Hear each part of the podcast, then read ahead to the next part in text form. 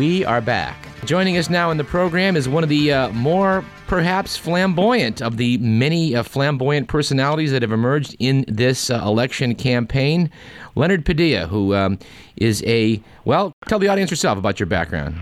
Well, I've been a bounty hunter professionally for 28 years, and I'm the president of the Lorenzo Patino Law School and have been for 20 years. I was one of the initial founders of it.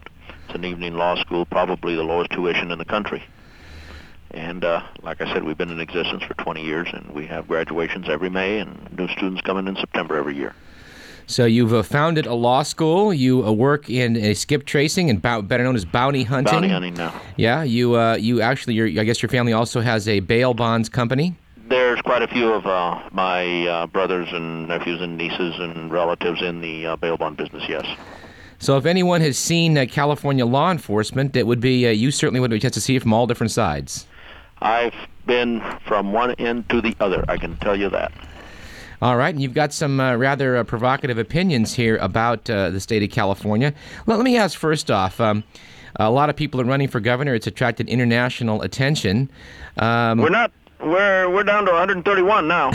there was 135 to start before I've dropped out, so we're down to 131. so uh, oh, yeah, okay, but it's uh, it's still quite uh, quite an event that's attracting attention really all over the world.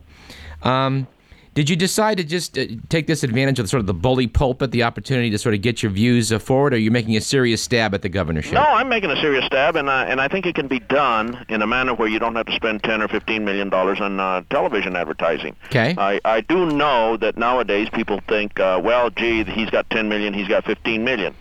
I don't think it has to go that route. I think you can do it with small newspaper ads. I think you can do it by getting the word out through uh, interviews uh, with the media, much like uh, we're having right now.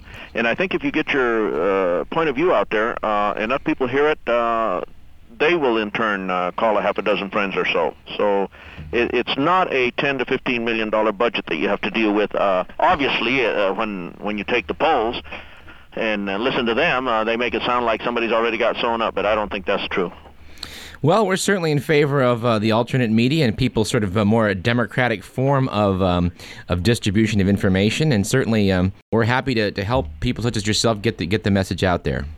You said that you would hope that they would cut prison expenses in the state by deporting uh, incarcerated illegal immigrants and downsizing out of control the, the out of control prison industry, which at this time is one of the major political contributors in the state. One one of the situations that uh, I've recognized through the years is the increase in people going to prison, and it costs uh, twenty to forty thousand dollars a year to to have somebody in prison.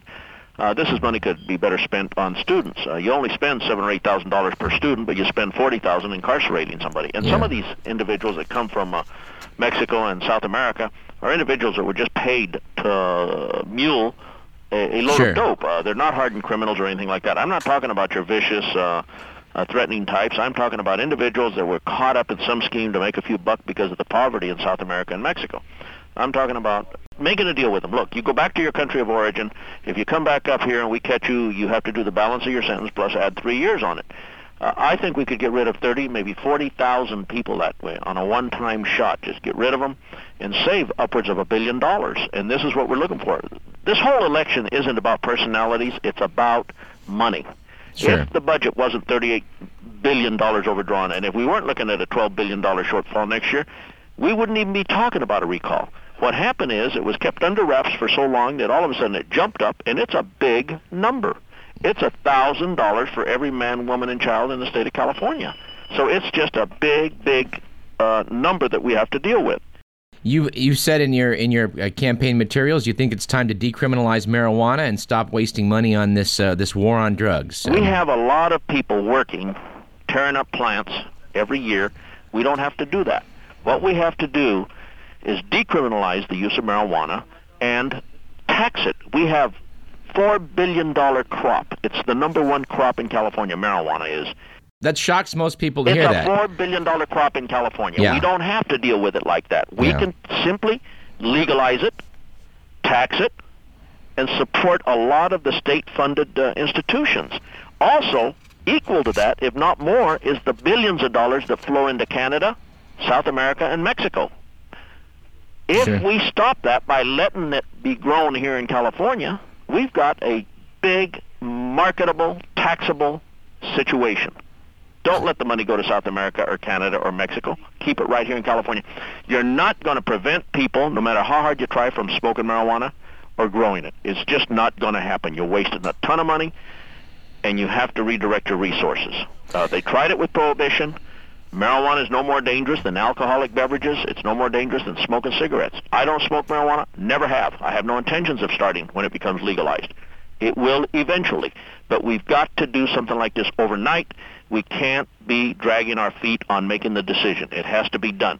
Now, you're not going to get any of the major politicians to uh, make a statement of that nature because they're all afraid to. They don't Sure. know how people will react. Sure. I, I asked one of the representatives of uh, Huffington at Sac State the other day, what is your candidate's position on legalizing marijuana? She says, I don't know.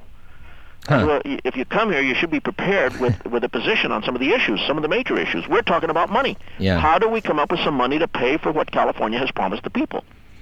Well, we're certainly with you on this one. It doesn't make a lot of sense the money we see being wasted on um, on on this drug war, but there's a, currently a sort of a conflict between state interests and that of the feds. Uh, Well, I think if it's a situation where the feds see that California has legalized marijuana and they're ready to go forward, Bush is not so dumb that he's going to sit there and say, "Well, you know, I'm not going to I'm not going to allow it. I'm not going to tolerate it." He doesn't need a third front. He's got one in Afghanistan. He's got one in Iraq. He doesn't need one in California over an issue of this nature. I think he'll turn a blind eye and a deaf ear to the situation and redirect his resources. You just can't have people jumping out of helicopter into people's backyards to dig up a few plants. It's ridiculous. Well, fair enough. You uh, you stated in your literature you don't um, you don't feel the legislature should do anything to destroy Prop 13, and uh, that I think puts you at odds with an awful lot of politicians who are currently calling for uh, an end to the Prop 13 protections. Politicians are basically in office for one thing, and that is to raise people's taxes. You never you ever hear of a politician? Well, let me see. We're going to cut our wages because there's not enough money to go around. No, they're always looking for a way to raise taxes. It's like they've got a bottomless barrel from which they can just dig handfuls of money. It's absolutely insane to allow them to continue to do that.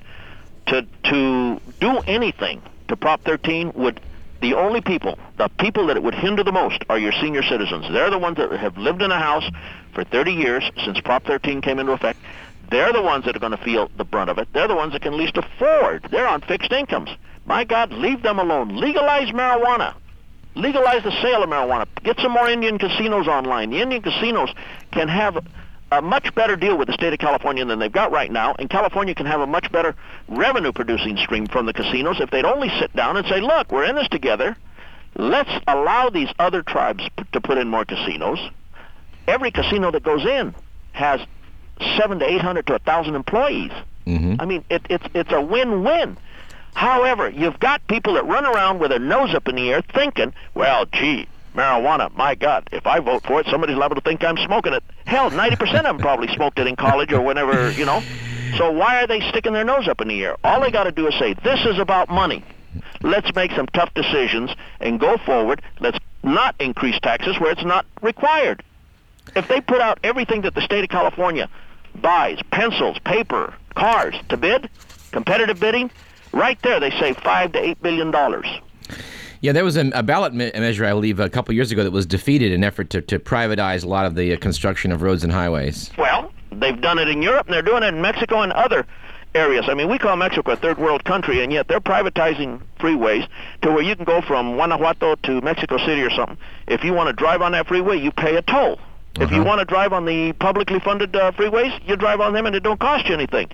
After so many years, the privateers, the the folks that own those freeways, turn them over to Mexico, the state government, and they become theirs. In the meantime, they maintain them, they collect the money on them, they build them.